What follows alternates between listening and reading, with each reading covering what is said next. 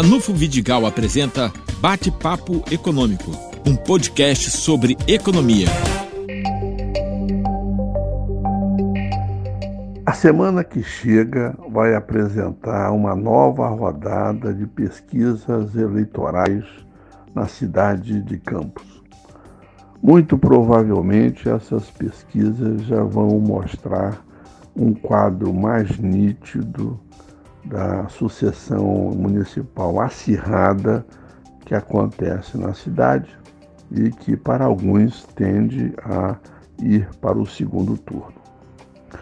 Entretanto, nesse momento, o que os meios de comunicação estão fazendo é, é um trabalho muito positivo no sentido de que todas as candidaturas majoritárias tenham a chance de mostrar suas ideias.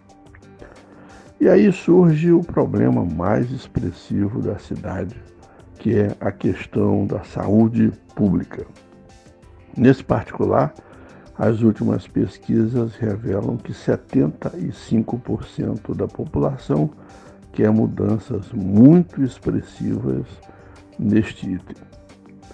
Outro ponto muito importante é a mobilidade urbana.